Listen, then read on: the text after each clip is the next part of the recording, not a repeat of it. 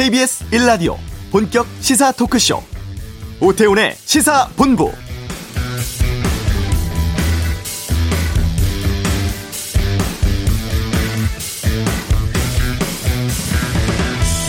네, 이른바 고발사주 의혹의 제보자가 고발장 발신인이 손준성 검사임을 입증할 증빙자료 제출했다고 밝혔습니다. 이번 의혹을 언론에 제보한 조성은 씨인데요. 김웅 의원에게 받았다는 문제의 자료들이 손준성 검사에게서 왔다는 걸 입증할 수 있는 자료를 검찰 공수처에 제출했다고 했죠. 공수처가 수사의 속도를 내자 정치권에선 정치 공작, 과잉 수사 주장 등을 놓고 공방이 이어지고 있습니다. 국민의힘은 공수처 압수수색 영장 집행의 적법성을 문제 삼고 있고 여기 윤석열 후보 공수처가 수사의 기본도 모른다고 강한 반발 입장을 내놓고 있습니다. 여기에 대해 민주당은 물타기 하지 말고 성실하게 수사를 받아서 의혹에 대해 소명하라고 촉구하고 있는데요. 오태훈의 시사본부 잠시 후 이슈에서 더불어민주당 박주민 의원 통해서 이 내용 포함해 주 정치 현안에 대한 입장 듣겠습니다. 정치권과 금융당국, 네이버와 카카오와 같은 빅테크 기업들의 독과점 관련 규제 논의 진행 중입니다. 경제브리핑에서 알아보고요. 2부 시사구말리, 고발사주 의혹 관련해 격돌 예상되는 국회 대정부 질문, 또 민주당 1차 슈퍼위크, 순회 경선 결과 등 정치 이슈에 대해서 다양한 의견 듣겠습니다. 북한이 신형 장거리 순항미사일 발사했습니다. 국제뉴스 속가듣기에서 짚어보겠습니다. KBS 라디오 오태훈의 시사본부 지금 시작합니다.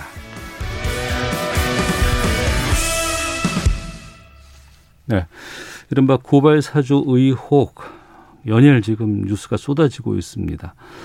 여당에서는 이 사안 핵심이 무엇인지 또 핵심 관련 사실을 어떻게 보고 있는지 좀 살펴보도록 하겠습니다. 국회 법사위 민주당 간사 맡고 있습니다. 박주민 의원과 함께합니다. 어서 오십시오. 네, 안녕하십니까. 예.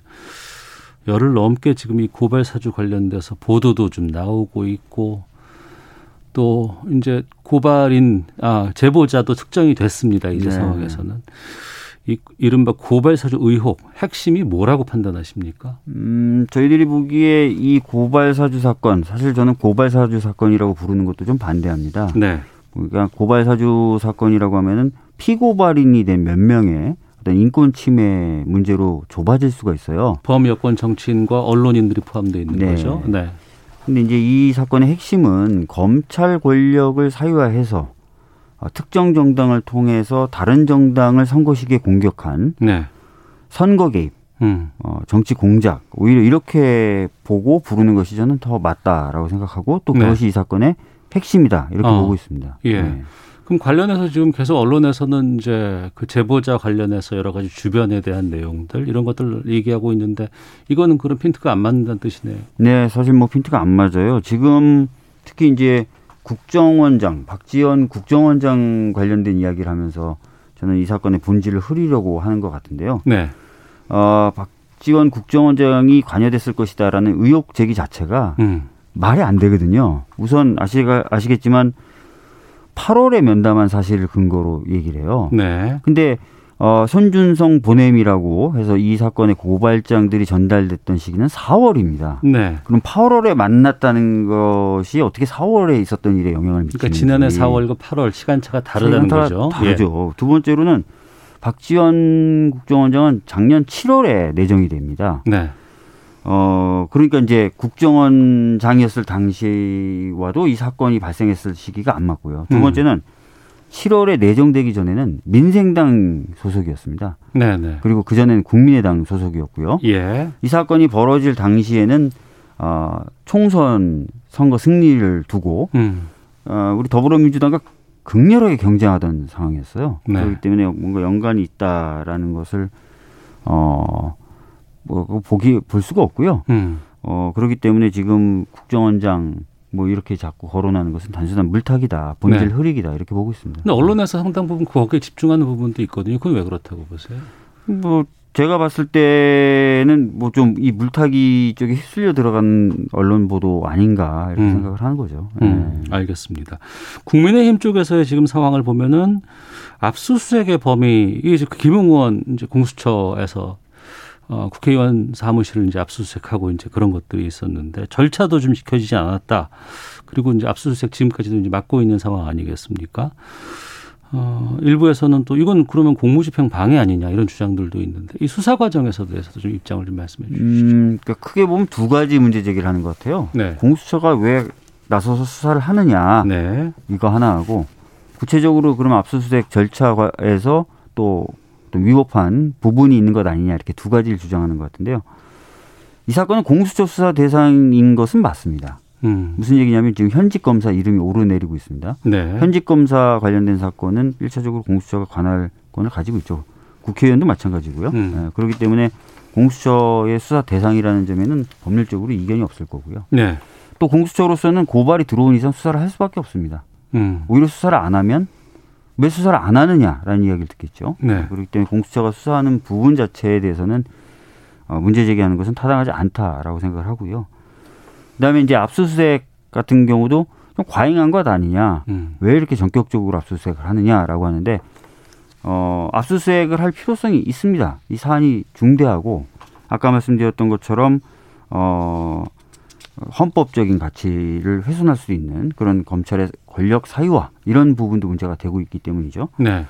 그리고 사건도 또 의혹도 굉장히 구체적입니다. 이미 어, 손준성 보냄이라고 하는 텔레그램 사진이 언론 보도를 통해서 공개가 됐어요. 그러니까 네. 물증도 있다는 것이고 특히 이 부분에 대해서 언론 발이긴 하지만 대검에서는 조작 의혹이 없다는 거지 않습니까? 그러니까 굉장히 구체적이고 그다음에 증거 인멸의 가능성도 있어요. 음. 지금 뭐 사건이 좀 불거지자 손준성 검사 같은 경우 연차를 쓴다든지 네. 어, 김웅 의원도 며칠간 어, 시선에서 사라졌었죠. 그러니까 뭔가 좀, 좀 이상해요. 그래서 음. 이런 부분 때문에 어, 증거인멸의 가능성도 있고요. 그렇기 네. 때문에 이제 압수수색을 나온 거죠. 음. 영장이 발부됐으니까 또 나온 거거든요. 네. 법원 판단에 의해서. 그러니까 영장을 발부받아서 압수수색을 나온 과정도 그렇게 어, 과잉하다거나 어, 불법하다거나 볼 수 없습니다. 음. 영장 집행 과정에서 뭐 영장 제시가 잘 안 됐다거나 이런 네. 부분을 지금 주장을 하고 있습니다. 또 영장에 기재된 범위를 넘어서서 압수수색했다는 이야기도 나오는데 공수처 쪽은 제대로 다 설명을 했고 어 그다음에 협조를 받아서 다 들여다본 것이다라고 얘기를 하고 있고 관련된 어, 녹음 파일과 영상 파일이 있다는 거지 않습니까? 그걸 공개하겠다. 음. 특별한 문제 없다라고 자신 있게 나오고 있기 때문에 네. 이 부분을 좀 근거 없이 육탄으로 좀 방어하는 것은 오히려 좀 문제가 크다. 이건 의정 활동의 일환으로 보기도 어렵거든요. 네. 어, 그런 부분 좀 다시 한번 강조해서 말씀드립니다. 그 보좌관 PC 관련해서 이제 뭐 하다가 압수수색이 좀 중단된 상황인데 이건 그럼 다시 압수수색을 진행해야 될까요? 음, 모르겠습니다. 뭐 보도에 따르면 공수처 같은 경우도 이제 다시 압수수색을 하려고 하는 것 같고요. 음. 국민의힘에서도 물리력으로 뭐 더 이상 막으려고 하지는 않는 것 같다. 뭐 이렇게 보도가 좀 나오고 있는 상황입니다. 네. 오늘부터 국회에서는 대정부 질문 이제 오후부터 이제 시작이 됩니다. 네. 네. 아무래도 이 고발 사주 의혹과 관련해서는 계속해서 지금 아마 강도 높은 질의가 오갈 것 같은데 이거 대정부 질문에서는 어떻게 좀 해야 된다고 보세요? 아, 음. 민주당에서도 입장이 있을 것 같고. 네, 뭐 아시다시피 오늘부터 대정부 질문 시작되고요. 네. 특히 오늘 같은 경우가 정치 분야입니다. 네. 그러니까 네. 법사위 관련된 분야도 음. 오늘 대정부 질문을 하는 어, 영역 안에 포함이 됩니다. 네. 따라서 어, 의원들이 이제 법무부 장관 등을 대상으로 해서 관련된 대정부 질문을 하겠죠. 어, 수사를 철저히 촉구하는 내용도 담길 것이고요. 또 수사할 때 이런 것들은 좀 빠지지 말아야 된다라는 당부의 이야기도 할 겁니다. 반면에 야당은 당연히 이것은 근거 없는 것이다라고 주장을 하면서 수사가 이루어진다든지 하는 것은 과잉하다 이렇게 또 주장을 할 것으로 보여집니다. 네. 윤석열 후보 쪽에서 그 박지원 국정원장 고발한다는 지금 뭐 얘기가 나오고 있거든요. 이거 당에서는 어떻게 지금 처리하실 계획입니까? 음, 뭐 이건 뭐 당에서 어떻게 하, 고 말고 할 건 아니고요. 예. 어, 뭐 고발하겠다면 고발하시겠죠, 뭐. 어. 근데 아까도 말씀드렸던 것처럼 예. 그 의혹 제기의 근거가 거의 없어요. 어. 그러니까 8월에 만남 하나를 가지고 4월에 있었던 일이 마침과 영향을 받는 것처럼 얘기하는 것 자체. 그리고 음. 그 당시는 우리 당 소속도 아니었고 어 그렇기 때문에 이런 부분에 있어서 뭔가 문제 제기를 하는 것 자체가 저희들은 터무니없다고 생각을 하는데 네.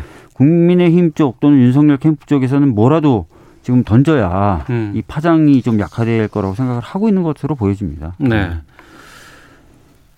박 의원께서 지금 민주당의 법사위 간사 맡고 네, 계시잖아요. 네네. 지난번에 윤석열 후보가 기자회견 자청을 해서 네. 국회에서 불러달라. 그럼 나 나가겠다. 이렇게 밝혔거든요. 소환할 의사가 좀 있으십니까? 음, 이미 저희 원내대표 그리고 저도 이제 어, 언론 기자분들 대상으로 이제 어, 발언을 하면서 입장을 좀 밝힌 바가 있습니다. 우선은 검찰의 수사와 조사가 우선이에요. 네. 수사와 조사에 대해서 저렇게 지금 막 몸으로 막고 이러면서 국회에는 나오겠다라고 얘기하는 국민의힘 입장이나 윤석열 후보의 입장은 좀 이해가 안 되거든요. 음.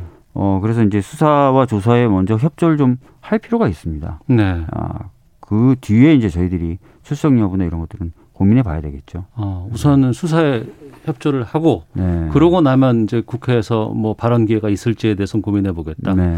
국회에 나가서 발언하겠다는 건 어떤 의미를 담고 있다고 보세요? 뭐 본인의 어떤 억울함이나 이런 것들을 항변하겠죠. 음. 근데 아시다시피 예전에 이제 뭐 인사청문회나 국감 때 윤석열 후보가 굉장히 답변을 잘했다. 뭐 이런 평가도 있는데 네네. 네. 조금 사실이 다른 부분이 있습니다. 음. 무슨 얘기냐면 네.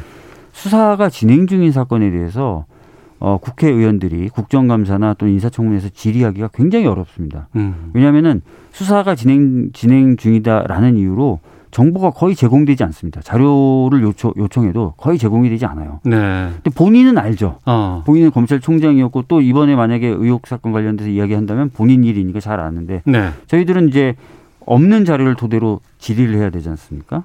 그러니까 그런 상황에서 답변을 좀 호기롭게 했다라고 음. 해서 뭐 말을 잘한다 이렇게 보지는 않습니다. 음. 이번에도 좀 어, 국회에 출석해달라고 하면은 혹시나 비슷한 상황이 벌어질 수도 있어요. 국회, 네. 국회의원들이 열심히 뭔가 자료를 얻으려고 해도 이 자료 얻는 데는 한계가 있지 않습니까? 네. 그리고 자료가 많지 않은 상태에서 질문하면은 뭐 그런 사실 없다 이렇게 해버리면 또 그걸 재반박하기도 어려운 상황이 벌어질 수 있어서 혹시 그런 상황을 연출하기를 원하는 것 아닌가 이런 음. 생각이 좀 듭니다. 네. 이 사건의 끝이 어디로 갈지는 잘 모르겠습니다만 뭐몇 몇 가지 축에서 아마 나올 것 같아요. 뭐 이제 제보자를 통한 뭐 언론의 뭐 추가 취재라든가 이런 부분들이 있을 수 있을 것 같고 또 하나는 공수처의 이제 수사 결과가 나올 것 같고 그리고 가장 먼저 시작했던 거는 대검 대검 쪽에서의 네, 대검 감찰이라든가 네. 수사거든요. 네. 여기는 지금 어떻게 진행되고 있다고 좀 보고 받으신 게 있으십니까? 음, 특별히 제가 개인적으로 보고받거나 한 건 없고요. 예, 예. 당연히 이제 감찰이나 수사가 진행 중인 사건이기 때문에 그런 건데요. 법무부 장관의 발언을 저는 좀 그 지켜보고 있어요. 네네. 어, 이번에 이제 기자들의 질문에 법무부 장관이 유의미한 조사가 진행 중이다 이렇게 얘기를 했어요. 네. 보통은 질문에 뭐 법과 원칙에 따라 조사가 진행되고 있습니다. 또는 법과 원칙에 따라 조사가 진행될 것입니다라고 아, 그런 소리 많이 들어봤습니다. 하죠. 예, 예. 유의미하다라는 이제 수식어가 붙었다는 것은 어. 어, 상당히 뭔가가 지금 나오고 있는 것으로 볼 수밖에 없는 발언이다. 예. 저는 그렇게 보고 있거든요. 음. 그래서 순조롭은지는 잘 모르겠지만, 어, 뭐 여러 가지 어려움도 있을 수 있겠지만, 뭔가 결론을 낼 만한 음. 것들이 좀 나오고 있다. 네. 이렇게 보는 게 좀 맞는 것 같습니다. 음. 또 한편은 일부에서는 그 감찰부장에 대한 정치적인 성향 여기에 대해서 또 문제를 삼고 있거든요. 감찰부장이 뭐 어느 당 소속이랍니까? 오, 단지 이제 윤석열 전 총장 당시에 네. 윤석열 전 총장과 관련된 일이나 그 측근 관련된 일을 조사하려고 했었던 일이 있는 거죠. 네, 네. 원래 감찰부는 그런 역할을 하는 겁니다. 음. 그러니까 총장 편 이러면 감찰부를 둘 필요가 없어요. 네. 총장을 포함한 검찰 조직이 뭔가 비위 행위를 저지르거나 범법 행위를 저지르는 것을 어, 막고 또 만약에 벌어졌다면 그런 일들에 대해서 명명백백하게 드러내는 게 감찰부장의 역할이에요. 그러니까 음. 본인의 역할을 할, 하려다가 충돌을 일으켰던 적이 있는 거지. 네. 이분이 무슨 특정 정당에 소속돼 있거나 특정 정당을 옹호하거나 그런 적이 언제 있습니까? 음. 그래서 이분이 정치적인 문제가 있다. 이렇게 얘기하는 건 말이 안 되고요. 네. 또 윤석열 전, 총, 전 총장과 총장 당시에 맞섰다. 그래서 문제 있다라고 얘기한다면 그럼 감찰부를 둘 필요가 없는 겁니다. 음, 네. 알겠습니다. 조성은 씨의 주장대로라면은 그 손준성 검사에게서 이 자료들 다 왔다라는 것들 이제 제출했다고 하잖아요. 이게 사실로 밝혀진다 그러면 어떻게 해야 된다고 보세요? 일단 손준성 검사와 손준성 검사 하고 손준성 검사와 연락했 이 일을 공모하고 꾸몄던 분들은 당연히 책임을 무겁게 져야 되겠죠. 네. 윤석열 전 총장의 경우에는 이제 어느 정도 관여됐는지가 좀 조사될 필요가 있는데 음. 조사 결과에 따라서는 굉장히 무거운 책임을 져야 될 겁니다. 음. 알겠습니다. 아, 민주당의 박주민 의원과 함께 말씀 나누고 있는데요. 어제 그 슈퍼위크 결과에 대해서 좀 의견도 좀 듣도록 하겠습니다. 지금 이재명 캠프에 계시잖아요. 네네네. 예. 어제 결과는 어떻게 받아들이고 계세요?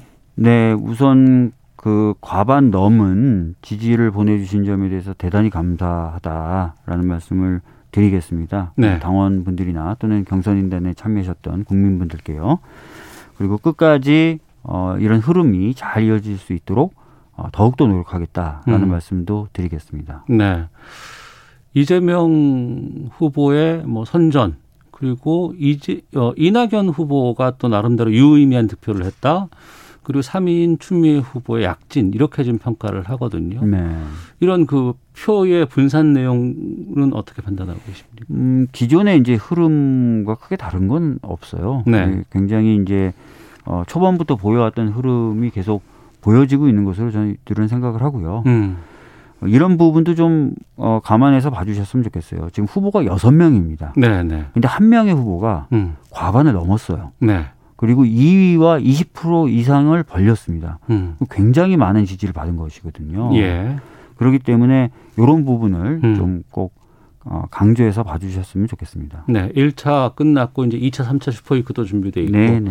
아무래도 호남에 대해서 득표가 상당히 굉장히 중요한 포인트가 네. 될것 같고요.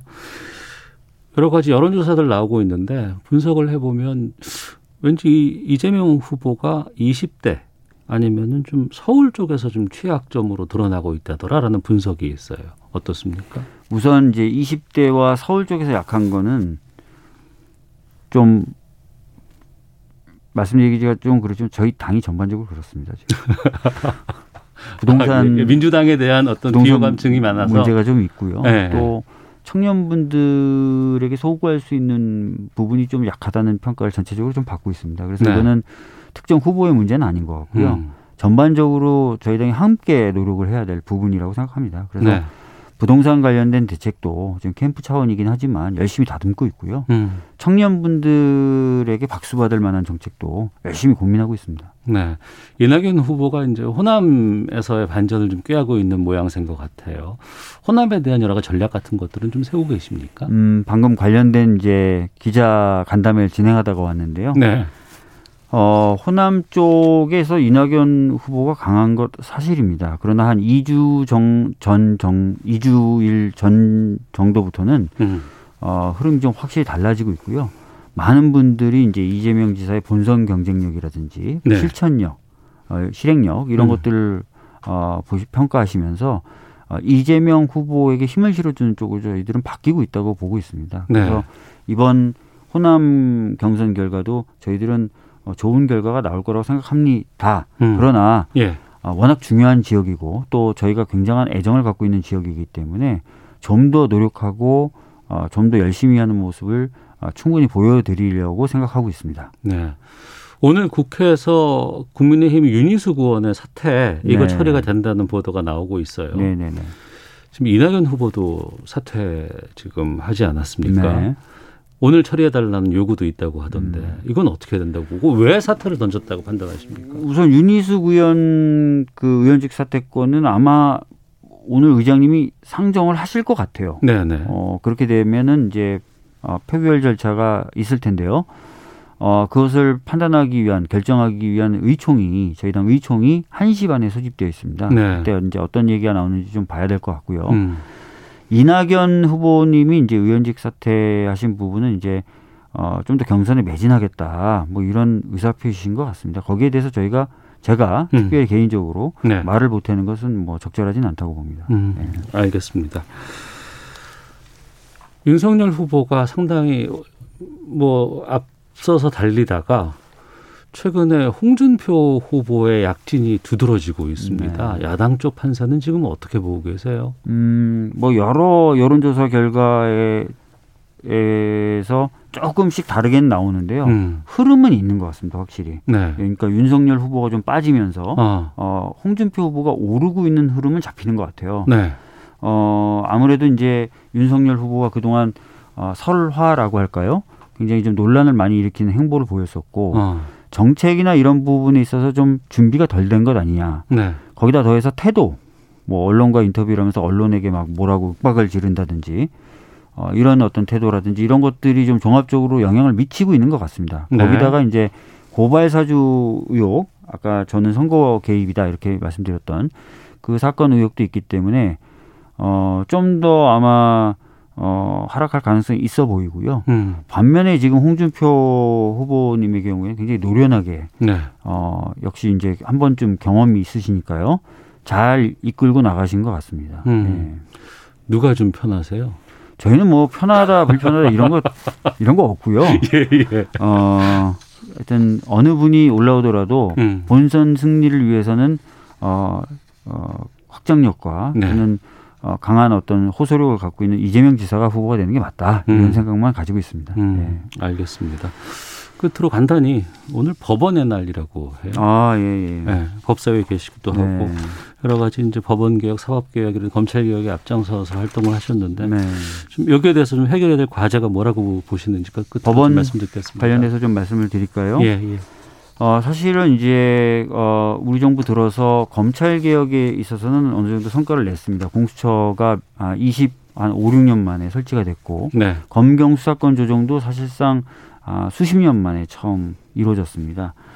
어, 좀 더 나갈 어, 필요는 있지만 그 정도 성과는 확실히 좀 낸 것 같고요. 음. 다만 법원에 있어서는 굉장히 많은 문제 제기가 있었음에도 불구하고 좀 성과를 아직 좀 못 낸 것 아니냐는 평가를 받고 있습니다. 네. 법원 관련돼서도 여러 가지 이슈가 있는데 법원 행정처를 좀 수평적 회의체 구조로 바꿔서 법원 행정처가 인사권이라든지 행정력을 남용하지 못하도록 만드는 방법이 좀 있어야 될 것 같고 또 여러 소송 과정에서 국민들의 참여가 좀 더 보장돼야 되는 그런 음. 부분들도 있습니다. 그래서 이런 것들 종합적으로 지금 검토하고 있고요. 여러 가지 안들을 지금 만드는 과정이다. 이렇게 말씀드리겠습니다. 알겠습니다. 여기까지 하도록 하겠습니다. 더불어민주당 박주민 의원이었습니다. 오늘 말씀 고맙습니다. 예, 감사합니다. 자, 이어서 교통 상황 살펴보고 들어오겠습니다. 교통정보센터의 공인혜 리포터입니다. 네, 시각 교통정보입니다. 교통량 자체가 많은 시간대는 아니지만 추석 연휴를 앞두고 도로 곳곳이 분주합니다. 급할수록 조심히 이동하셔야겠습니다. 먼저 사고는 중앙고속도로 춘천 쪽 칠곡 부근인데요. 화물차가 옆으로 넘어진 전도 사고 처리하면서 현재 2차로와 갓길이 차단돼 1차로를 통해서만 차량들 겨우 운행합니다. 뒤로 3km 구간 꽉 막혀 있고요. 이후 군인 휴게소에서 의성 사이 정체 1차로에서 진행 중인 작업 여파입니다. 또 한때 20km 가까이 밀렸던 서해안고속도로 목포 쪽 정체에 다소 풀리면서 지금은 비봉부터 화성 휴게소 쪽으로 더딘데요. 있는데요. 다만 서울 방향 작업 구간 많습니다. 홍성 부근 2차로와 서해대교 일제, 일대 3차로와 갓길의 작업 여파 각각 뒤로 2km씩 받고 있고요. 서울 시내 강남순환로 성산 쪽 서초 터널 안 3차로의 사고 구간도 주의가 필요합니다.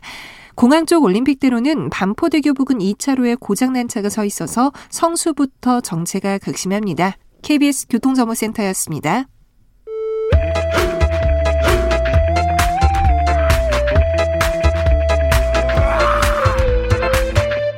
오태우래 시사 본부.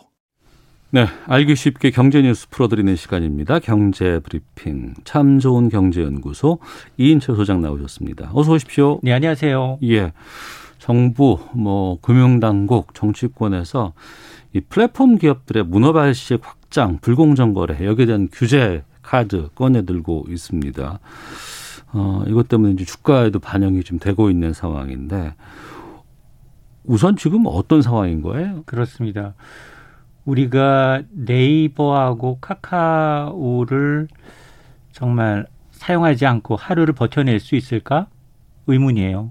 그럼요. 눈 뜨면 컴퓨터 키면 제일 먼저 가, 들어가는데 그쪽이니까. 맞습니다. 예. 검색하죠. 예. 쇼핑합니다. 네. 톡 보내고요. 어. 또 송금합니다. 네. 요즘은 라이브 방송도 해요. 그렇죠. 또 택시 호출하고 대리기사까지 부릅니다. 미용실 예약할 때도 이거 쓴다면서요? 맞습니다. 네. 그러다 보니까 이제 편리함, 익숙함 때문에 싫어도 빠져나올 대안이 없는 거예요. 아, 그러네요. 몰랐는데 정말 보니까 우리 생활에서 거길 통해서 안 들어가는 경우가 없네요. 그렇습니다. 네. 네이버 포털 이용자만 3천만 명이고요. 예. 깨톡은 3,600만 명입니다. 예. 이미 고객은 확보돼 있죠. 개인정보뿐 아니라 쇼핑, 금융거래 정보까지 차곡차곡 죄다 갖고 있습니다. 음. 그동안은 일부 무료 서비스인 것처럼 하다가 이제 다 잡은 고기 더 이상 떡밥 안 준다는 겁니다. 네. 그래서 이제 몸집 커져서 대기업처럼 행동하고 있어요. 스스로 올리면서 고객한테 부담 떠넘기고 음.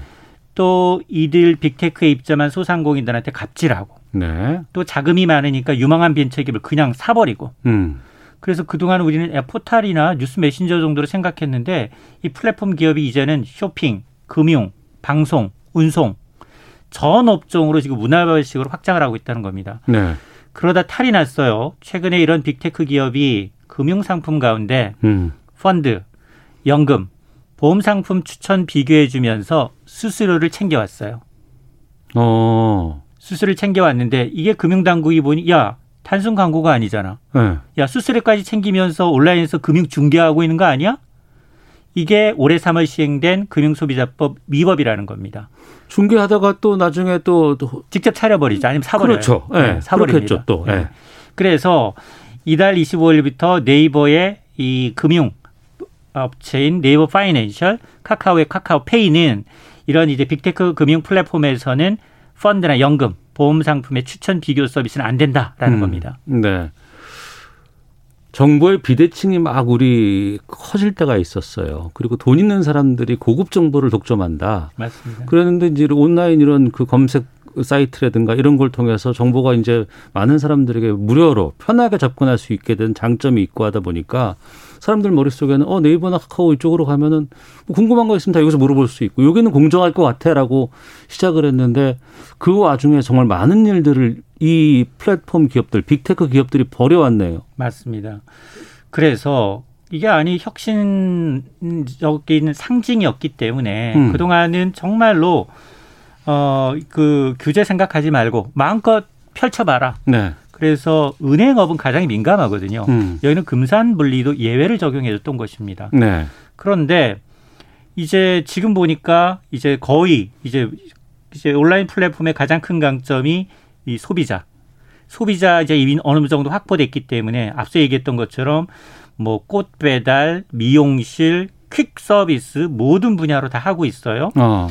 그리고 이제 서비스 가격 올리면서 소비자들의 부담은 더 커지고 있어요. 그리고 음. 더큰 문제는 뭐냐? 그동안 쌓였던 누적 고객 정보를 어떻게 이용하는지 소비자 전혀 몰라요. 네. 우리가 쇼핑 가격 검색 한 번 했을 뿐인데 안 사면 다른 거 검색할 때마다 내가 클릭했던 쇼핑 창이 떠요. 맞습니다. 네. 이게 귀신같이 알아요. 내 의지와 네. 상관없이 네. 네. 그들만의 알고리즘으로 고객 성향을 파악해서 개인 정보를 활용이가 활용하고 있다는 거거든요. 음. 자 이런 것들도 영업 비밀이라면서 쉬 쉬하고 있어요. 자 그러다 보니 아니 지금 빅테크라는 게 기업 혁신을 넘어서 지금은 전체 산업을 삼킬 만큼 커졌다. 네. 기존 산업 자체가 위협을 받고 있다. 해외 나가서 경쟁하라고 하니까 손쉽게 골목 상권만 공략하고 있다라는 비판이 제기되고 있는 겁니다. 네. 우리가 자녀 백신 찾는 것도 네이버나 카카오를 이용을 하잖아요. 맞아요. 거기서 하면 편하거든요. 그리고 이제 굳이 어디 들어가서 확인할 필요도 없이 원래 평소에 이용했던 거니까. 근데 그러다 보니까 이런 편리함들을 사람들이 생각해서 주로 많이 이용하게 되는데 이걸 미끼로 해서 여러 가지 중개 수수료 붙이게 되고 또 그게 그러면은 일반 소상공인들이나 자영업자에게 보탬이 돼야 되는데 그건 전혀 아닌 것 같고 맞습니다. 카카오 같은 경우에는 자회사가 뭐 100개가 넘는다면서요? 여기가 우리나라 전체 대기업 가운데 SK 다음으로 대기업이 많아요. 자, 자회사가? 자회사가. 네. 이 6월 말 기준 카카오는 해외 법인을 포함하면 150 여덟 개의 계열사를 갖고 있어요. 음. 올 상반기에만 40개의 자회사가 늘었어요. 네. 앞서서 제가 이제 대리운전 됩니다. 미용실 됩니다. 꽃배달 되고요. 스크린 네. 골프장 되고요. 퀵 서비스 하고 있어요. 네. 교육업체도 최근에 인수를 했습니다. 음. 그런데 문제는 뭐냐? 입점한 동네 미용실 이용하면서 통행료 25% 수수료 챙겨가요, 최고. 25%나? 네. 어. 그리고 가맹 택시로부터 최고 20% 수수료 챙깁니다. 지난번에도 5천 원 하겠다고 했었잖아요. 맞습니다. 예. 그러면서 이제 스마트 호출이라고 해서 빨리 매칭 시켜주겠다. 근데 그 알고리즘이 뭔지를 몰라요. 음. 아무도. 그러니까 요즘에 택시를 잡으려고 했을 때 예전에는 지나가다가 이제 택시를 잡기도 하고 특히 이제 출퇴근 시간이라든가 심야 시간에 사람들이 몰릴 때 이럴 때는 거리에서 택시를 잡을 수가 없어요. 호출해도 맞습니다. 오지도 않아요. 그럼 뭐 블랙이나 뭐나 이렇게 돈 더 주고 더 타야 되거든요. 맞아요. 택시 시장 점유율이 카카오가 80%예요. 음. 그래서 사실 대리운전의 경우도 마찬가지인데요. 2016년 카카오 진출하기 전에 비해서 정말 소상공인 대리운전 회사가 절반으로 줄었어요. 네. 왜냐하면 이기 여기 입점하지 않으면 경쟁 자체가 안 되거든요. 몇 년 전만 해도 뭐 1588에 무슨 뭐 대리운전 이런 거 광고 엄청 많았는데 지금 다 없어졌잖아요. 그 전에 다 하잖아요. 네. 결국은 그 저기 카카오예요. 아 그런 식으로. 네. 어. 그런데 지금 보면은 보도들 보면은 이 기업들 주가가 계속해서 하락하고 있는데 예. 이게 규제 때문이고 맞습니다. 이 규제 때문에 이 카카오나 네이버에 투자한 사람들 손실이 우려된다 이런 보도들 나오고 있더라고요. 맞습니다. 지난주 어, 수요일, 목요일 날 주가 급락해서 이틀 동안만 네. 시가총액이 19조 원 사라졌다라는 소식이 나왔는데 음. 개인 투자가들이 주 후반 4일 동안 1조 5천억 원으로 몸으로 막은 거예요. 네. 그래서 금요일 날은 소폭 반등을 했어요. 음. 근데 오늘 또 떨어지고 있어요. 네. 근데 카카오나 네이버 같은 플랫폼 주식 누가 갖고 있느냐? 20, 30대예요. 음. 왜냐? 아, 지금까지 하는 행태를 보니 고객 있는 고객을 상대로 해서 업종 하나만 추가하면 매출이 기하급수적으로 늘어요. 네. 그러니 장기 투자 종목으로 이걸 잡고 있다는 겁니다. 음. 자 그러다 보니 단기적으로 이제 이 금융당국이 규제하는 것에 대해서 굉장히 반발도 커지고 왜 하필이면 지금이냐라는 이제 이 개인 투자자들의 목소리가 있는데요. 네. 물론 뭐 실적 대비 하락폭이 좀 과도하다라는 분석도 있는데 매매 주체별 투자 성향을 보다 보면 이 빅테크 기업에 대한 규제 강화는 우리나라만의 문제가 아니거든요. 네. 우리가 앞서서 애플과 구글에 대해서 인앱 결제 니네 하지 마. 네네. 네. 막았잖아요. 세계 최초로 우리가 법, 했죠. 예, 입법했죠. 예. 바로 지난 주말에 음. 캘리포니아 주법원도 똑같은 판 똑같은 판단을 내렸어요. 네. 자 그러다 보니 아 지금 외국인들은 빠져나가고 있어 팔고. 그래서 물론 이 뭐 개인적으로 단 지금 지금까지의 규제가 뭐 매출에 어느 정도 영향을 미칠지는 잘 모르겠지만 음. 그럼에도 불구하고 중장기적으로 향후 주가는 외국인들의 움직임을 좀 살피면서 네. 의미 있는 반동이 나올 때 뭐 매수하는 것이 좋지 않느냐 이런 의견이 나오고 있는 겁니다. 이 중국에서는 플랫폼 기업 같은 경우 지금 거의 폭탄 맞고 있다면서요? 맞습니다. 지난해 말부터 했어요. 중국은. 아. 여기는 뭐 알리바바의 이 자회사부터 시작을 해서 핀테크 기업 뭐 앤트 파이낸셜 상장 돌연 증 뭐 중단하고 여러 가지 반독점법을 근거로 뭐 알리바바, 텐센트, 디디추싱과 같은 대표적인 아, 플랫폼 기업들이 연신 옥죄고 있거든요. 네. 이러다 보니 이제 국제적으로도 이 플랫폼 규제가 지금 본격화되는 양상인데요. 이게 사실 미국과 유럽 연합도 마찬가지예요. 음. 그동안 플랫폼 기업의 주체가 대부분은 미국계 기업이 많았었거든요. 네. 유럽이 눈치를 좀 보다가 요즘 들어서 하고 있어요. 왜냐? 음. 그거는 바이든 행정부도 마찬가지로 이런 기업들의 특히나 미국도 지난 6월에 가파라고 해서 구글, 애플, 페이스북, 아마존 네 개 기업을 경하는 반독재 규제 법안이 지금 미 하원에 발의되어 있는 상황입니다. 네. 이러다 보니까 괴를 같이 해서 전 세계적으로 이런 움직임이 나타나고 있습니다. 그리고 과거에 대기업, 재벌 이러면서 이제 문어발식 사업 확장에 대해서 엄청나게 경고를 많이 했고 그래서 이제 공정위가 출범한 거 아니겠습니까? 맞습니다. 대기업들은 대기업들끼리 경쟁을 해라. 중소상권 오지 마라. 막고 있는데 이거 이제 빅테크 기업 같은 경우에는 혁신이라는 이유로 이걸 좀 해줬더니 여기서 또 이제 이런 일을 벌이고 있는 건데. 맞습니다. 근데 또 혁신 기업들은 계속해서 활성화시켜 줄 필요는 있을 것 같고 하지만 또 사, 이 어떤 독점 같은 것, 이건 독과점 같은 것들은 좀 막아야 될 것 같은데 좀 상생의 방안이 있을까요? 그렇습니다. 일단 이 고승범 금융위원장은 동일 기능, 이제 동일 규제 원칙을 지키겠다. 네. 은행이나 카드와 같은 전통 금융사에 비해서 다소 느슨하게 적용됐던 음. 빅테크 금융 플랫폼에 대해서도 규제를 한층 강화하겠다는 거고요. 네. 현재 국회에는 이 플랫폼 사업자들의 갑질을 방지하는 법안 이 여덟 건이 지금 발의돼 있는데 핵심 내용은 불공정 거래 행위 금지예요.